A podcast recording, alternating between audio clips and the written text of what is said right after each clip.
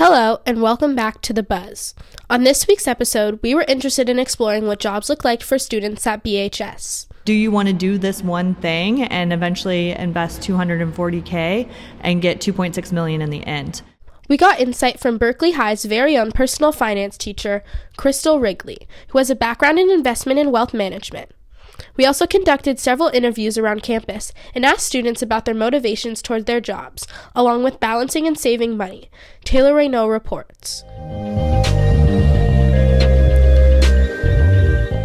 Rigley explained that personal finance education was something that seemed to be lacking in her schooling, so she ultimately made the decision to quit her job at the stock market and teach high schoolers how to invest for themselves.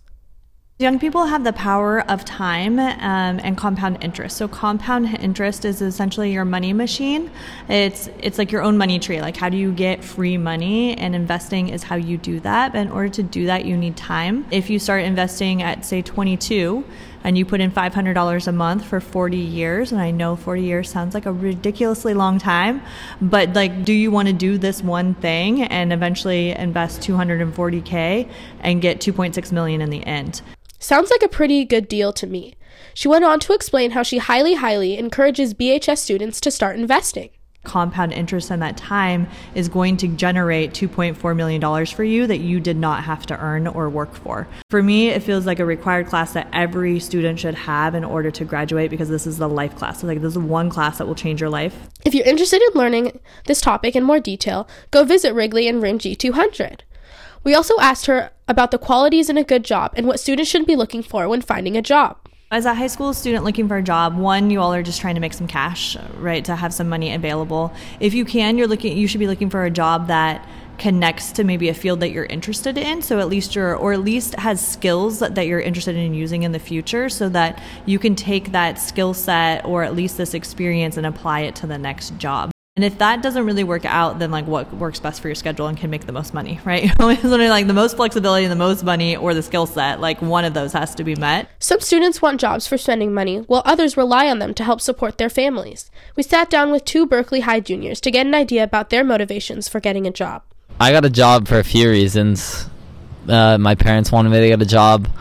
I wanted money, and I think it'll look good on college apps. That was Wyatt Fortner, a BIHS junior yeah, I think it's important to be able to like have a good amount of your own spending money and not have to like rely on your parents um, and also be able to save up money while you don't have to like spend money on necessities like food and rent. And that's Chicory Ruley, an AC junior. They both went on to explain the importance of saving the money they earn. Something I've learned is like the first like year I worked, I didn't save any money, and it's pretty easy to just like get through it by just like going and getting food after school, and like you can spend pretty money pretty quick. It's important to like set money aside and like make sure that you're not going to spend more than a certain amount. Yeah, I would definitely say it's important to save money, um, and also just to you know be spending money on things that are useful and not just sort of letting it burn away. Well, some students, like Wyatt and Chicory, work for extra cash. Other BHS students work out of necessity to help provide financially for their families. We are filled with a diverse range of motivations towards finding jobs, from saving up for the long run to helping supply for your family. College, housing, taxes are all things we eventually have to start paying for ourselves. It's important for students to not only learn good work ethic, but start preparing for the requirements of the future.